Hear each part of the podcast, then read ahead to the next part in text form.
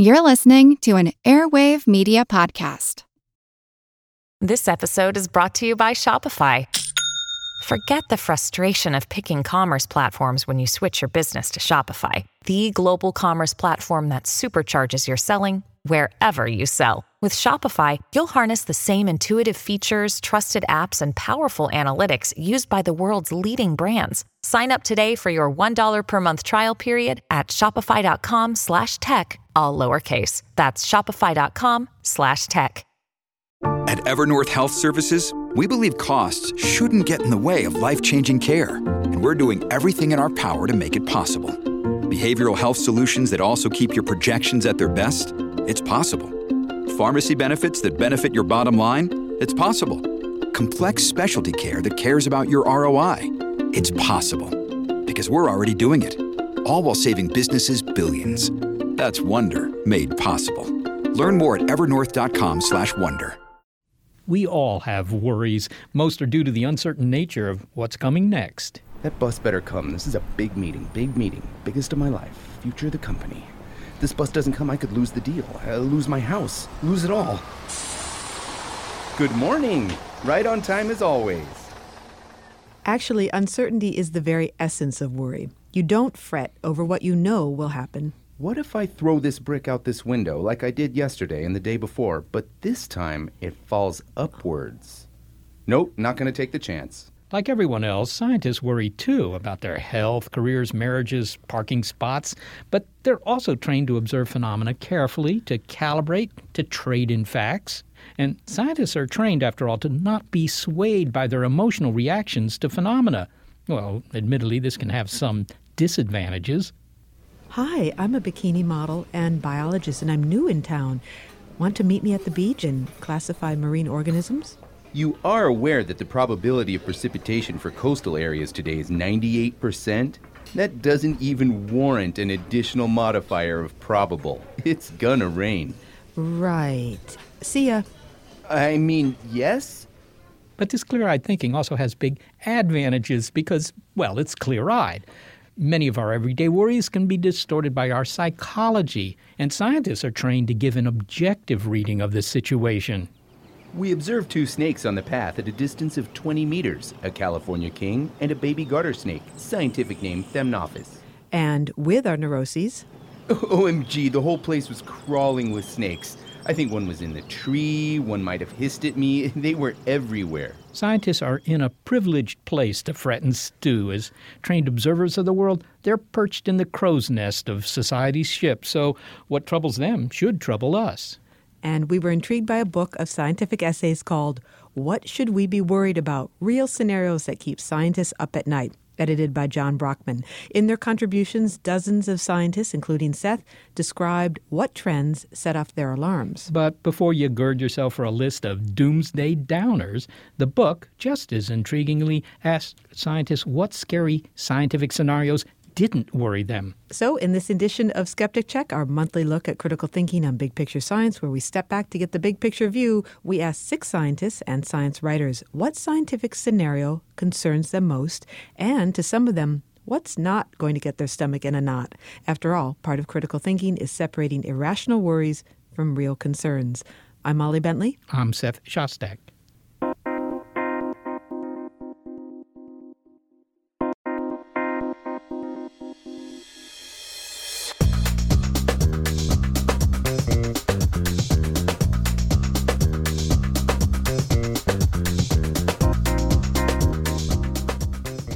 Throughout history, scientists have done research, unearthed facts, tuned their theories, but they don't often voice opinions about the societal implications of their work.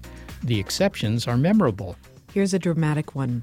In 1939, a small group of physicists, several of whom had fled Hitler's Germany, became worried that the Nazis would develop an atomic bomb. Leo Szilard, a Hungarian born physicist who had conceived of the nuclear chain reaction years earlier, was persuaded to write a letter to President Roosevelt expressing their collective fears.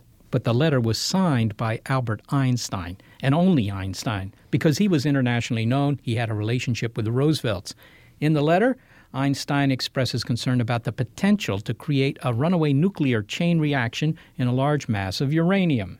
This new phenomenon would also lead to the construction of bombs, and it is conceivable, though much less certain, that extremely powerful bombs of a new type may thus be constructed. The letter pointed out that Germany now had a supply of uranium in Czechoslovakia and might be trying to develop a new kind of weapon. Einstein's letter arrived a month after the war broke out. Roosevelt discussed its contents with his military advisors, and that meeting eventually led to the Manhattan Project. Building a bomb was not Einstein's idea nor his plan for action. He was stating his concern, one shared by other physicists, about the German potential to develop this kind of weaponry. Now, not all worries of scientists have such world changing consequences, but clearly it's revealing and sometimes important to know what's troubling a researcher's mind. So let's begin and start with biology, living systems, and in particular, us. No surprise that we're worried about the health and survival of human beings.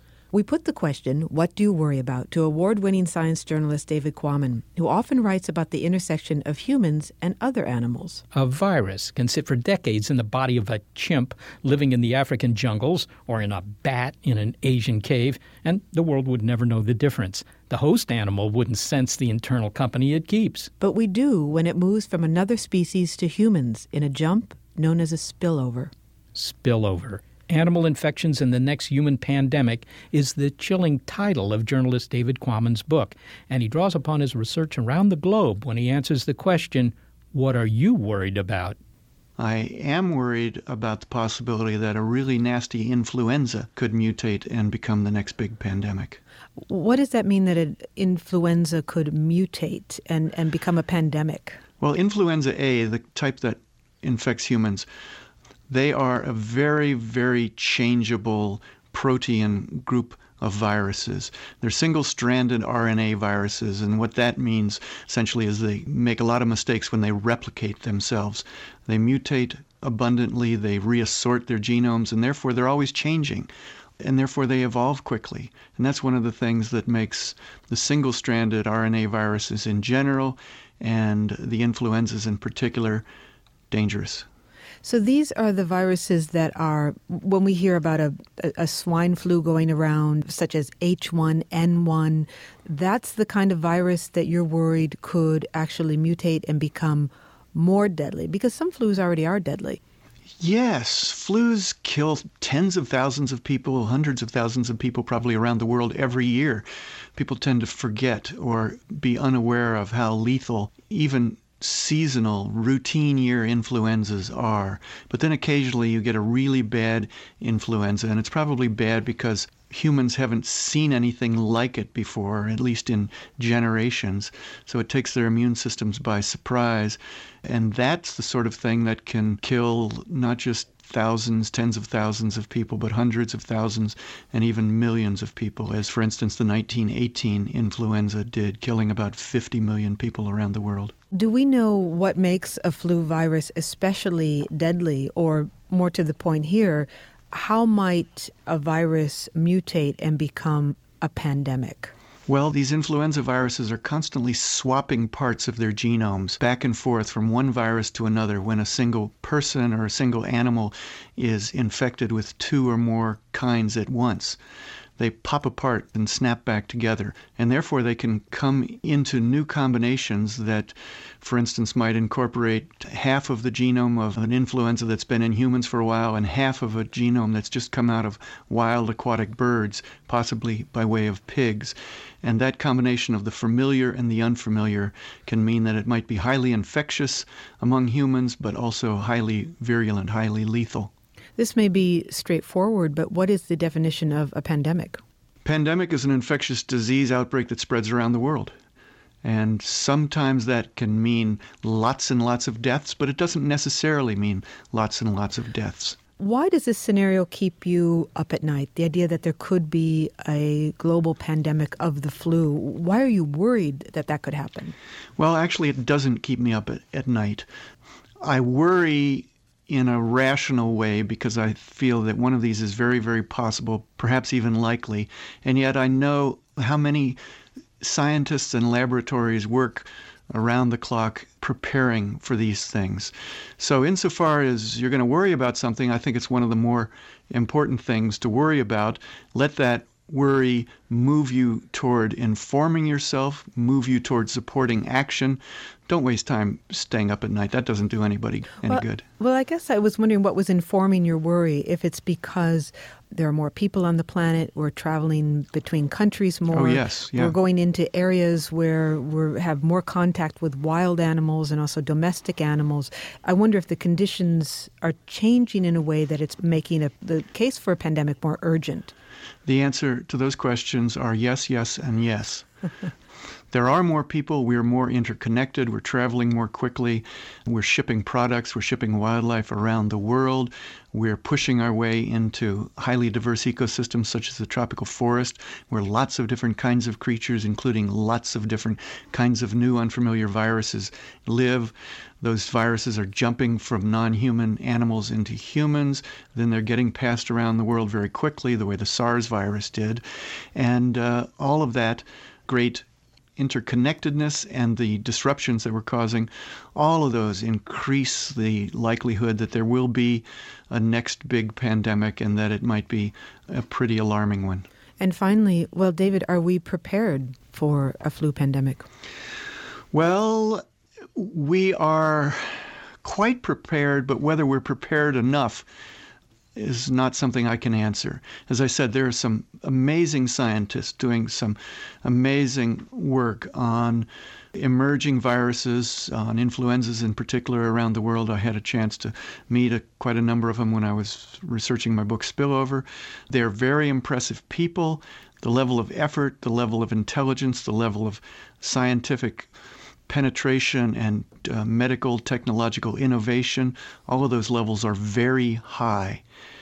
So we should be consoled by the fact that there is an awful lot of preparation being done, and we should support that. Whether it's enough, we won't know until the next big one strikes. David Quammen, thank you so much for speaking with us. Thanks for having me on.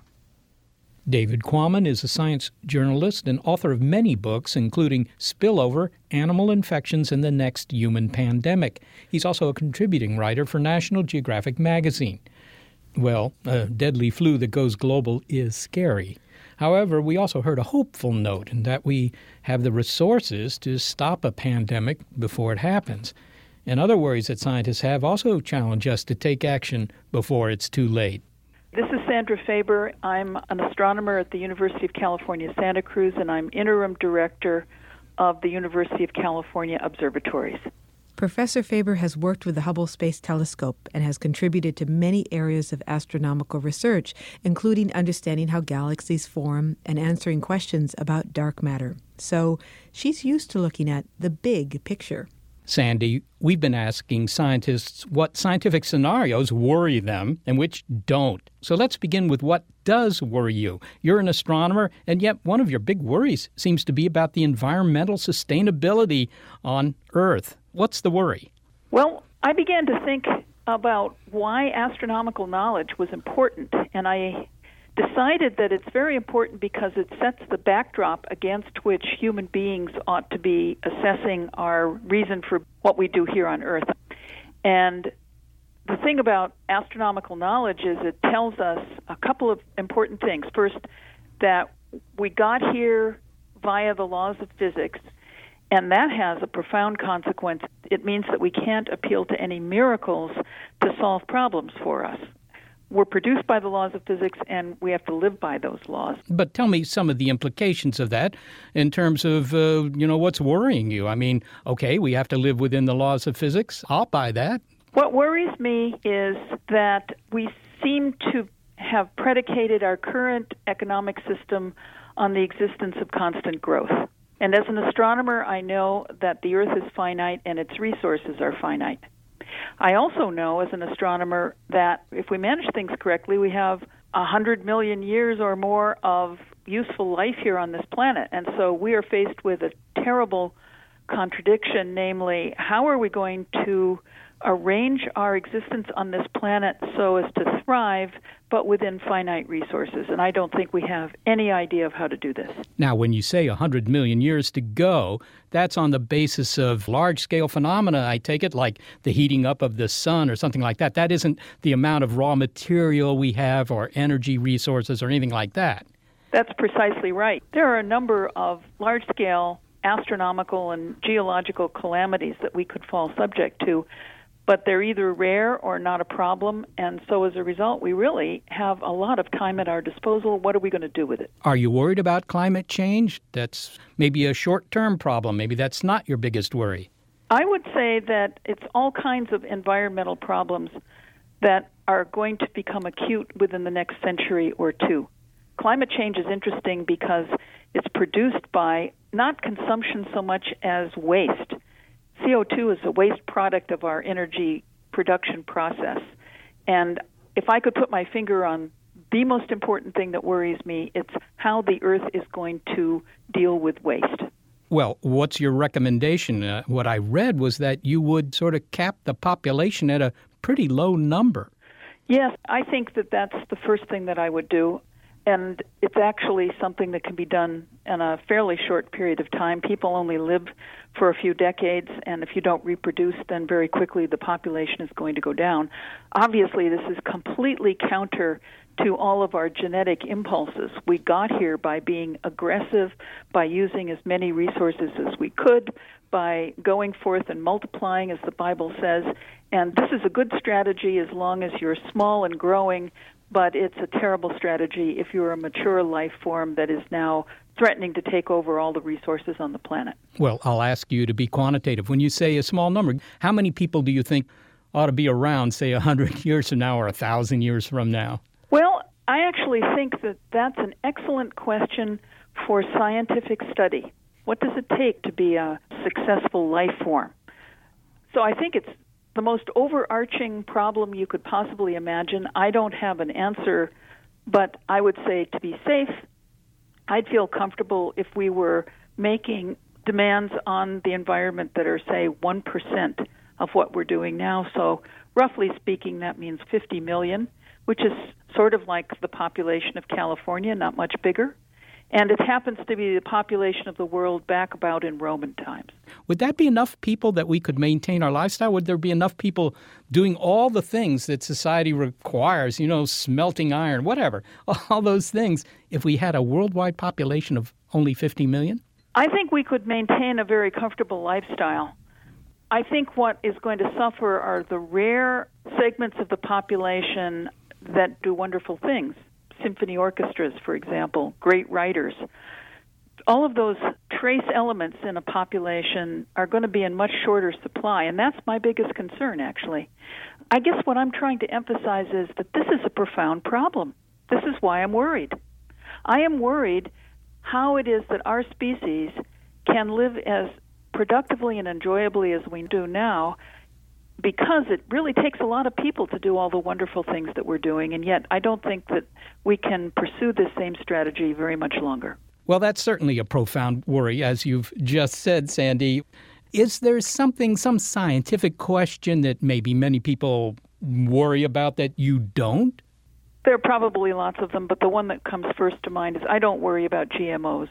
Genetically modified organisms. You don't hesitate to buy them in the supermarket. I like buying them and I like eating them. really? Now, where, where do you think that the, the, the disconnect between people's perception of these things and the reality is, is coming from? Is this just pseudoscience or lack of scientific appreciation, or do they have a point? I think they have something of a point. I think tinkering with genomes is potentially a dangerous thing.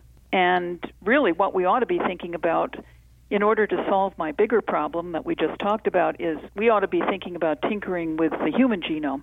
But in the meantime, I think tinkering with corn and getting corn to grow better, that's something that has short-term benefits and I don't see that its long-term dangers are that great.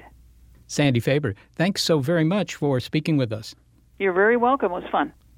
Sandra Faber is an astronomer at the University of California, Santa Cruz. Well, she certainly doesn't hesitate to take a position on controversial issues such as, you know, the long-term survival of our species or the controversy surrounding changes to our food supply. Just curious, what are your positions on those issues? Well, I, I happen to agree with her when it comes to GMOs. Uh, when she talks about limiting the world's population to 50 million, that is so far below what we have now that I, I find that hard to imagine. Up next, more worries and things not to fret about. It's Skeptic Check What We Worry, our monthly look at critical thinking from big picture science. A lot happens every day. Cut through some of the noise by listening to What's New with Wired, a podcast that provides in depth coverage on technology and culture. With new episodes released every weekday, you can catch up on all the major events you missed.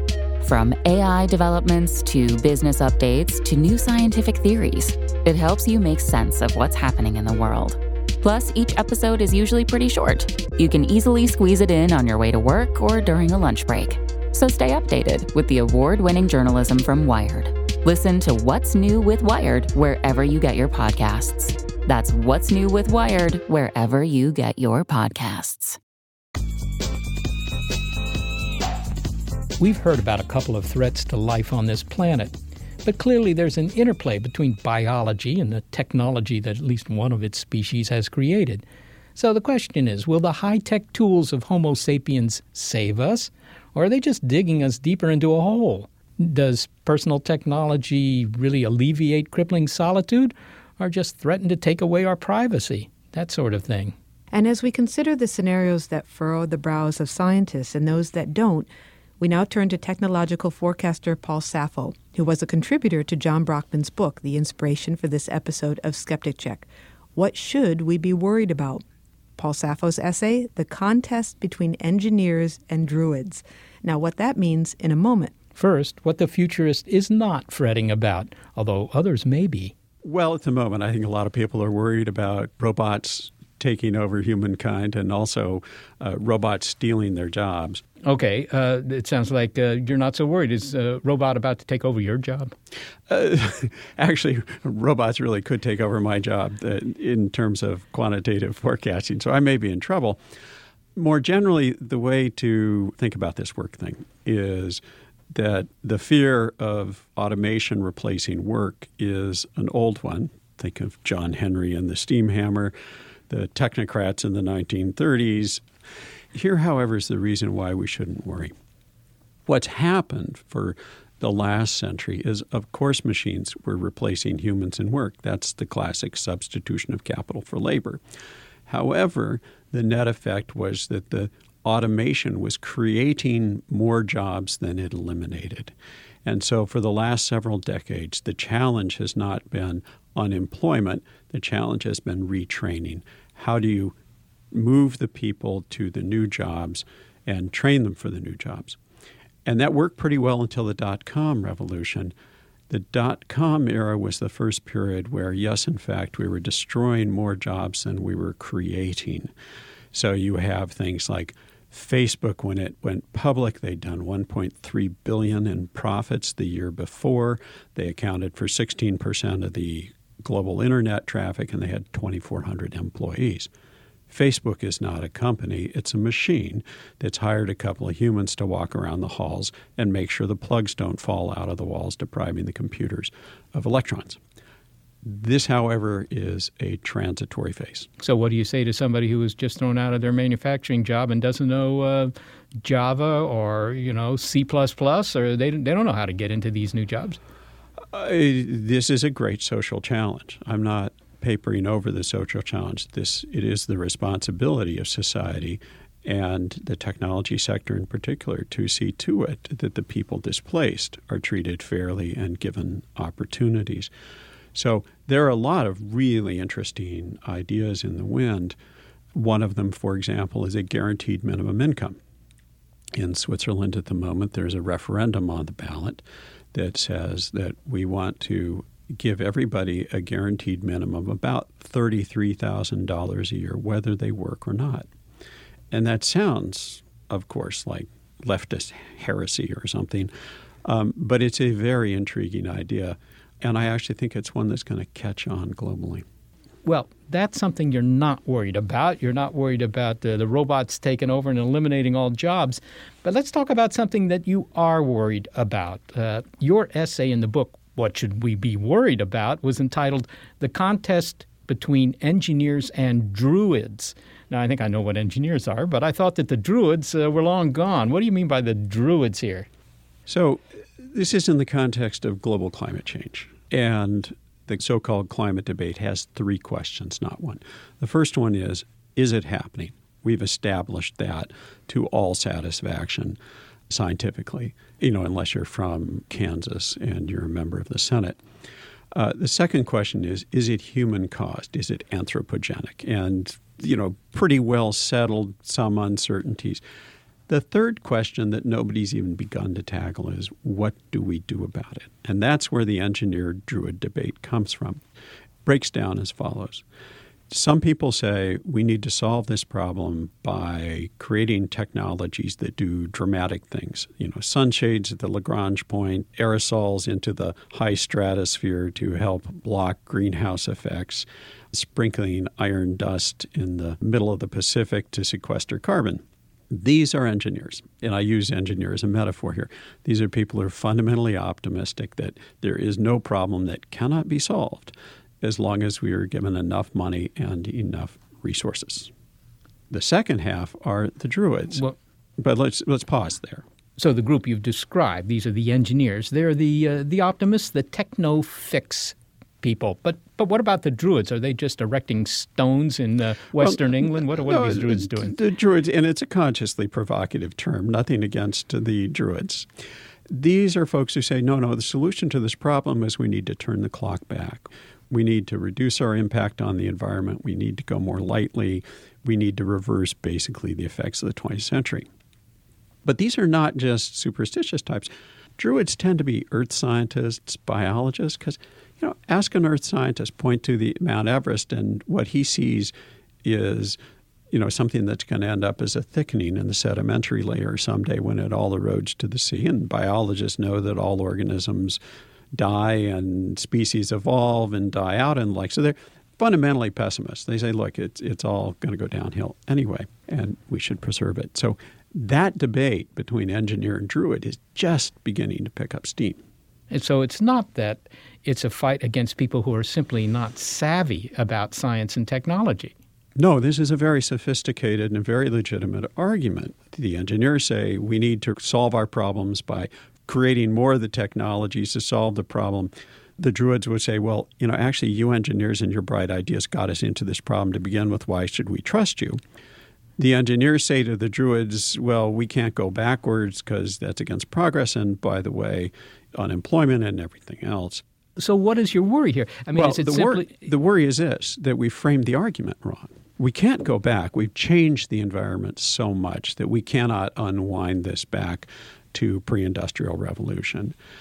At the same time, I am unconvinced that our technology is actually good enough to fix the problems without creating more severe unintended consequences. And I think also the metaphors are wrong. The right metaphor for this is gardening. Not so dramatic as the heroic engineer changing the world, nor the druid waving their wand and returning everything to green. But gardening is not the heroic step, it's the day to day tweak and adjust, tweak and adjust, look at feedback closely.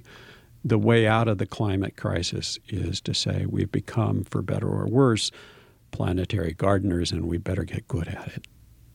Paul Saffo, thank you so very much for coming in and talking with us. My pleasure. Paul Saffo is a technology forecaster based in the Silicon Valley. He describes the tension between technology's threat and its promise. But let's take it further. What could happen if someone else's technology allowed them to travel between the stars and pay us a visit? Well, a scientist who also contributed to that book of essays considers what fear that awakes in some. I am Seth Shostak, Senior Astronomer at the SETI Institute. What did you say that you are not worried about? I wrote that I was not worried about alien invasion, particularly as a consequence of us broadcasting to the sky, broadcasting to any extraterrestrials that might be out there. So, that is a fear that some people have that if we broadcast to the aliens, or if we do it inadvertently, as we do with our radio waves going out into space, that the aliens might respond in a violent fashion. Yes. And in fact, this comes up because there are people who want to do what's called active SETI. In other words, not just sit there with earphones and listening as we do, uh, but in fact broadcasting, saying, "Hi, look, we're Earth, and uh, you know, get in touch or whatever." And people have weighed in saying, "Bad idea. You don't know what's out there." Maybe most of the extraterrestrials, assuming there are any, are peace loving, whatever. But some of them might not be. And so, do you want to risk the entire planet by broadcasting? Maybe you shouldn't. Maybe you should just keep quiet, keep low it may not even be the content of the message that you're sending out, it's just alerting aliens to our presence here on Earth. Yes. The analogy that's often made is shouting in the jungle. You don't know what's out there, and maybe most of what's out there is not the least bit interested in you. But if you shout, you've alerted them to your presence. It isn't what you shout, it's not that you say something that insults them, it's just that you've told them you're there. And for some of them, maybe just one of them, you might be considered, I don't know, a meal in the case of the jungle, but in the case of interplanetary communication, who knows what you are? Maybe just a target. So, why are you not worried about this possibility of extraterrestrial invasion with intent to wipe out humans? Well, Stephen Hawking has weighed in on this, and that's given this whole issue a certain amount of uh, credibility that maybe it wouldn't otherwise have had. But he points out that every time, you know, a more advanced civilization learns about a less advanced civilization, you know, usually turns out poorly for the less advanced. And he's saying maybe the same thing would happen to us because we, we shout out our presence and they, they come here. The reason I'm not worried about it is not that I can categorically state that they would never do that. I mean, nobody knows what these uh, aliens might be like. It's only that we have been broadcasting willy nilly into space since the Second World War, more or less. And while those signals are not terribly strong, most of them, some of them are actually, but most of them are not, it's pretty easy to convince yourself that any society that could actually come here and you know do damage will have the technology to pick up those signals. So it's too late. I mean, we've already announced we're here. When you say willy nilly, you're talking about the broadcast, the radio transmissions that go out that leak off the planet to the aliens. That's right. And in fact, when we air Big Picture Science, you know, it's carried by mostly FM stations. And so they're using transmitters that are high frequency. Some of them are pretty high powered. And those signals, they just sail out, you know, to whatever city the transmitter is located in, but then they just sail over that last antenna at the edge of town and they just keep going in a straight line right out into space. And yes, those would be hard to find, but you know, our radar and some of our television are, are stronger.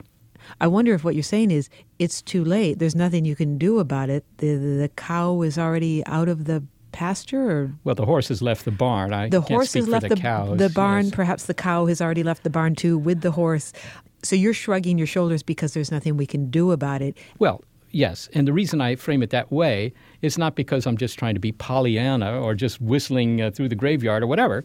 It's only that there are people who want, want policy decisions on this that would limit broadcasting. And I find that a very troubling idea because if you say, we should not do anything that makes our presence very obvious. That's going to hamstring our descendants forever. And that means you can't build giant radars, you know, that would be useful for detecting incoming asteroids.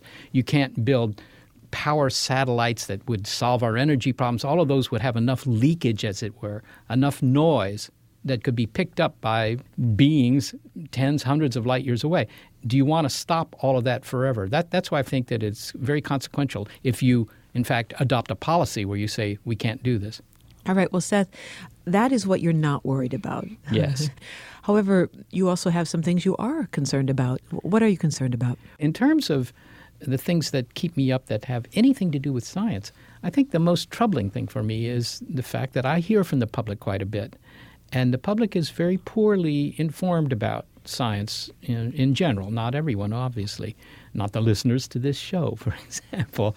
But that is troubling because in the United States, we don't have a, uh, a tradition of respecting, if you will, academic achievement or in, uh, you know intellectualism and so forth. That's something that's much more valued elsewhere in the world than it is in this country. And you know we can't afford not to be interested in science. Now you, you singled out America or the United States as being a country that doesn't revere intellectual achievement or its scientists. It, it's a general statement, but is there a country that you find gets it right? Well, every country could get it better, put it that way. But, you know, having lived uh, on the continent in Europe, the Europeans consider academics in a much brighter light than we do here. I, I, I don't want, want to make this sound like we don't care at all about people who are professors somewhere or have uh, advanced degrees. Of course we do, but that, those are not the heroes, or certainly haven't been the heroes in America. America is a frontier country. Our our culture is based on you know tough people who could walk across the mountains and wrestle a bear to the ground and tame a wild land and all that. Those sometimes are sometimes all at once. Yeah, simultaneously. So you know you go to the movies. Those that's the American genre.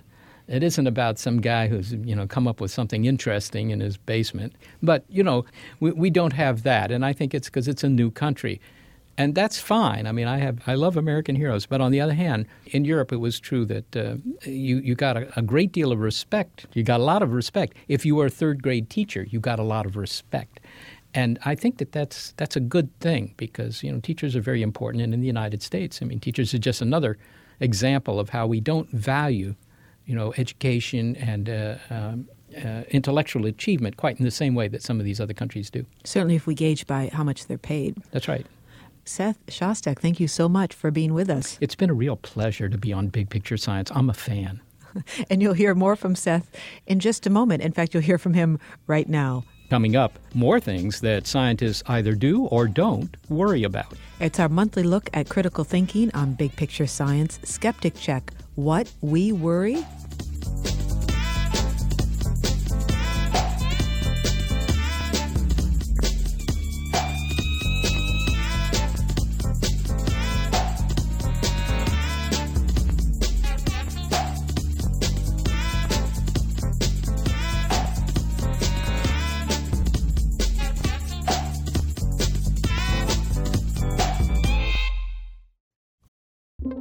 With Wired Science, you can geek out all you want. It's a podcast for anyone obsessed with math, science, space, biology, or technology. And it provides in depth coverage on current news and discoveries. From strange diseases that turn your tongue fuzzy to tech that'll help crops grow from space. New episodes are released nearly every day, and they're typically under 10 minutes, so you can easily make them a part of your daily routine. Listen in the morning while you're getting ready or during lunch while you check NASA's astronomy picture of the day. Check out Wired Science now, wherever you get your podcasts. That's Wired Science, wherever you get your podcasts. One of the biggest science stories recently has been the discovery of the first Earth sized planet that might be habitable. The name of this world? Kepler 186f, and it was found by careful analysis of data from NASA's Kepler Space Telescope. It's a big discovery. And while a large team of scientists were involved, the lead author on this paper was a young researcher at the SETI Institute, Elisa Quintana. So, Elisa, what is something that you're not worried about as a scientist? For the near future, I'm not worried about um, not having enough data to do new and creative work. Um, we have the Kepler mission. The four year primary mission is complete.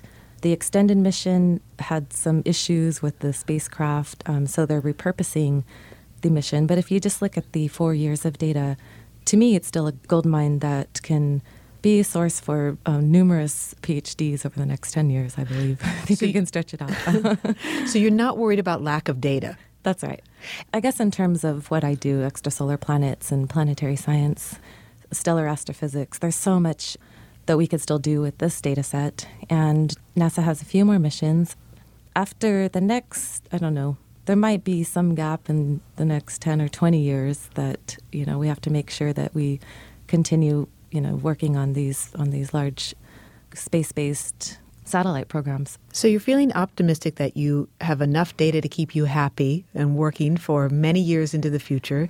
All that sounds very hopeful. Yet there is something, there is a scenario that keeps you up at night. And what is that scenario? So my main worries for myself and also future young children that uh, you know aspire to be astronomers and physicists are just funding issues it's not a surprising worry. Everyone knows that NASA's budgets have been cut year after year, and Um, just you know, our economy in general hasn't always been you know on an upward trend. so my worries are that we're trying to promote science to these young kids. You know, all the time I'm promoting science to these young girls and encouraging them to go into math and science. And you know, once um, you go through school and you collect uh, student loan debt, you know, you hit reality and there just aren't that many jobs. You always have that backfall of going into industry and but if you if you want to be, you know, do basic science, like do chemistry or astronomy, physics, if you want to be in the academic world, um, it's just very difficult. And it's almost like people that do get jobs, it's almost uh, like you win them. it's like so competitive, and you know you're very fortunate if you if you can uh, secure a tenure position or a civil servant position. Well, you mentioned basic research. What is considered basic research, and is the Kepler mission considered basic research? Um, I guess basic research. I mean, uh, basic science, uh, like astronomy. Yes, Kepler would fall into it. Um, versus uh, working for a company, solve, doing specific solutions for you know what what people ask you for. So you're trying to answer fundamental questions about how the universe works. That's right. How life on this planet works and so forth. That's right. And that's the funding that you've seen disappear. That's right. I don't see anything opening up. What do we lose when that goes away? When basic research goes away, when you have fewer scientists asking questions about and able to pursue their curiosity and all our curiosity about how the world works and the universe works? I think just in general, I think if you look take a step back and look at humanity as a whole, in order to grow, you want to you want to keep furthering, you know, our knowledge and answering these big questions. If you just focus on, you know, your little home and, and just details here on Earth, that's fine, but I, I don't think mankind as a whole can can really grow. And the question that you hope to answer with the Kepler mission? Are we alone? Firstly, or at least uh, do enough to set up um, that question, so so some some of the younger people can and can come up and work on these future satellites and answer that while I'm still alive. Elisa Quintana, thank you very much for coming into our studio and talking to us. Oh, thank you. Elisa Quintana is a research scientist at the SETI Institute. She helped discover the planet Kepler 186f. Our last scientific worry comes from a researcher who also studies deep space. I'm Lawrence Krauss. I'm director of the Origins Project at ASU, that's Arizona State University, and I'm a theoretical physicist. Lawrence Krauss uses mathematical models and abstractions of physical objects to explain and predict various phenomena. We'll hear how this has led him to consider a problem that really has him wringing his hands. But first, something that doesn't raise his blood pressure. When scientists flipped the on switch for the Large Hadron Collider, the particle accelerator in Geneva, Switzerland, protons smashed together at velocities that were within a hair's breadth of the speed of light. Worries went viral that the world's biggest atom smasher would also smash the Earth. Want to tell us why this doesn't worry you, Lawrence? Yeah, sure. The public, I often hear the public is worried about a big black hole being created at the Large Hadron Collider that swallows up the Earth because that got some play for a while. And I'm happy to say that that isn't going to happen. And not only that, the Large Hadron Collider has been running, and we're still here having this interview. So uh, all of our expectations indeed were met. But the Large Hadron Collider, after all, this is an extraordinarily powerful machine, and it wasn't beyond the bounds of possibility that it might create micro black holes, was it? I mean, was that a completely nonsensical idea? No, microscopic black holes wasn't completely nonsensical. It was just extremely unlikely. But the point is, those microscopic black holes would disappear as quickly as they appeared, and that was that's the point. They'd act like elementary particles. You know, the word black hole scares people, but a microscopic black hole goes poof about as fast as any elementary particle of a comparable mass. And so, even if they were created, and as I say, the theoretical argument for how why they should be was tenuous at best and highly unlikely. It would have been an interesting particle physics phenomena, but would have posed no threat for the Earth. And and one of the good tests of that, which we said all along, was that cosmic rays are bombarding the Earth and the Moon in particular with energies far in excess of that attainable at the Large Hadron Collider. So there are collisions going on in the Moon right now that have a greater center of mass energy than occurring at the Large Hadron Collider. And the moon is still there after four and a half billion years. So uh, empirically, uh, I wouldn't worry.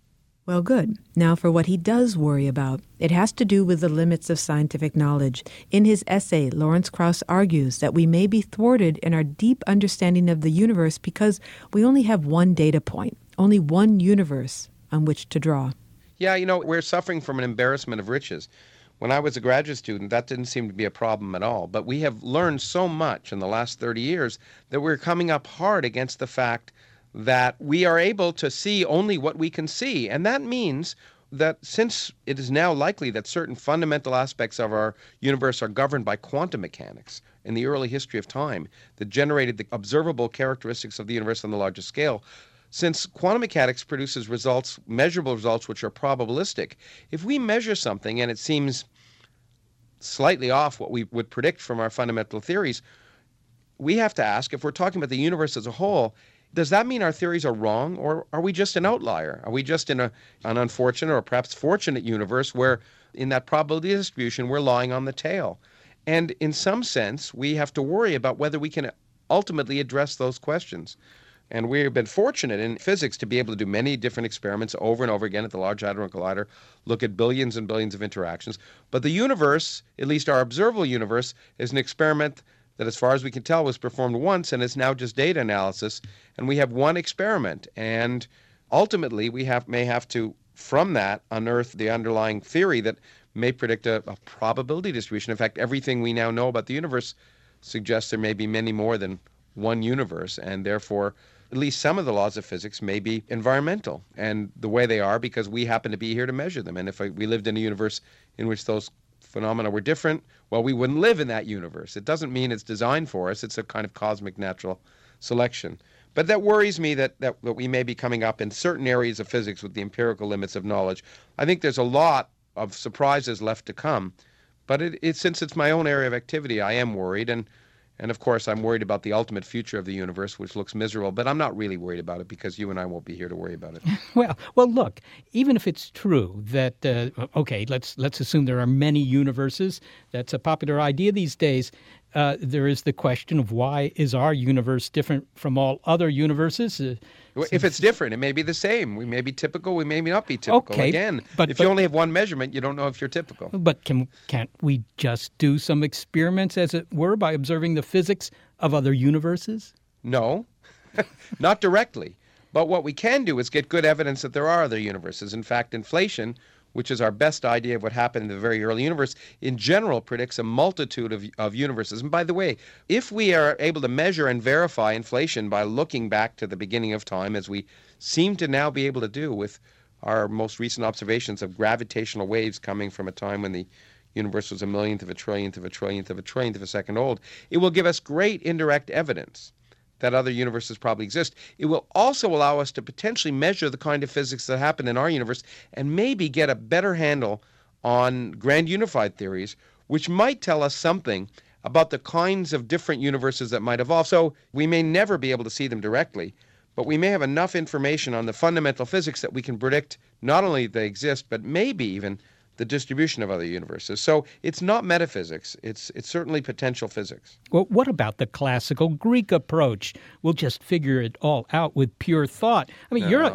you're a theoretician. Are we smart enough to do this? No, the science is empirical.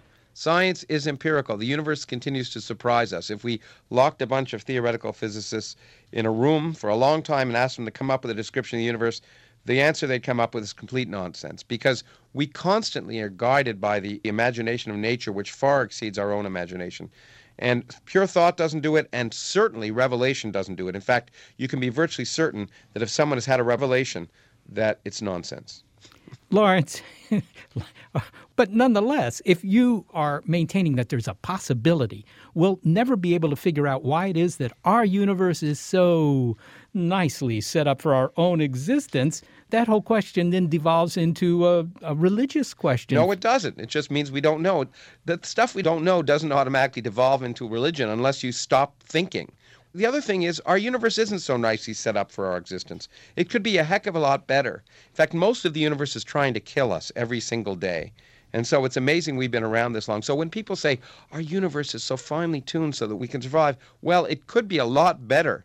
So I get kind of tired of that argument that somehow the fact that we're able to survive and certain parameters of our universe seem to be fine tuned so we can survive is some evidence of design. If it was, it wasn't very good design. And of course, that's the case for all the arguments of design. If there were a designer, she would be really inept. You're not giving a heck of a lot of credit there. Well, finally. No, I'm not, because uh, I try not to give credit to imaginary beings. All right. Well, finally, Lawrence, Mm-hmm. I got to ask do you spend a lot of energy worrying about these things, or are you No. Uh, basically optimistic about, say, future science? I try. I'm optimistic about the possibilities of learning. I'm I'm, I'm a scientist because every day I, uh, the world amazes me, and so I spend my time not worrying about certain problems as trying to figure out how the world really works. On the other hand, I do spend a fair amount of my time talking about the need to use empirical data to try and anticipate future problems. Science has given us amazing tools that allow us to anticipate things, and as was said a long time ago, fortune favors the prepared mind. And so, yes, at some level, I worry about things, but for the most part, I'm optimistic. And even when I'm pessimistic, I like to take the advice of a good friend of mine, an author, Cormac McCarthy, who's a friend, and he writes rather dark books. But when I first met him, I said to him, You know, I'm amazed what a chipper fellow you are. And he said, Well, you know, I'm a pessimist, but that's no reason to be gloomy. Lawrence Krauss, thanks so much for uh, being with us today. Thanks. It was a pleasure as always. Lawrence Krauss is a theoretical physicist and director of the Origins Project at Arizona State University. Well, what's interesting about the worries of the scientists in this program is how diverse they were. On one hand, slightly esoteric limits of our knowledge.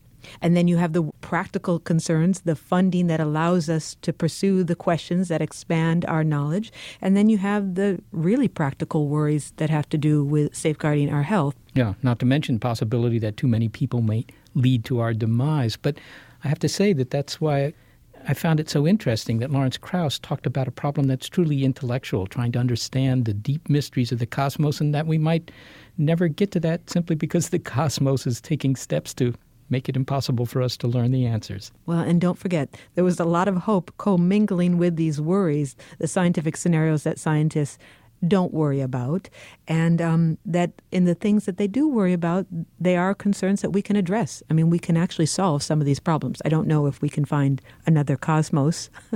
that might be the one that we can't solve, but the other ones we could come together and solve. Well, it's good to hear that there are some things that they're not worried about, that's for sure. The inspiration for this episode comes from the book, What Should We Be Worried About? Real Scenarios That Keep Scientists Up at Night. It's edited by John Brockman, and one of the contributors is Seth Shostak. Thanks to our No Worries production staff, Gary Niederhoff, Barbara Vance, and Molly Sharlock. Also, support from Google and Rena Shulsky David and Sammy David and the NASA Astrobiology Institute. Big Picture Science is produced at the SETI Institute. And a big thanks also to our listeners. Your ears have been attuned to Skeptic Check. What we worry. Skeptic Check is our monthly look at critical thinking on Big Picture Science, and there's more of it and other Bi Pi Sci episodes on iTunes and through the link on our website. And if you're a podcast listener, but you prefer over the air radio, because after all, then you don't have to worry about downloads that might go awry, check out the listing on our website of radio stations that carry the program. And if your local station is not on that list, do consider letting them know you like this show. Skeptic Check is brought to you thanks to a generous grant from the Trimberger Family Foundation. At the Trimberger Family Foundation, we hold that skepticism is a lamp that lights the way to truth. You don't need to be a scientist to hold that lamp. Look for evidence. Keep on thinking. Trimberger.org. Tech moves fast. So keep pace with the Daily Crunch podcast from TechCrunch. With new episodes every day, this podcast will give you a quick overview on everything you need and should know about startups, new tech, regulations, and more. Listen to TechCrunch Daily Crunch now, wherever you get your podcasts. That's TechCrunch Daily Crunch, wherever you get your podcasts.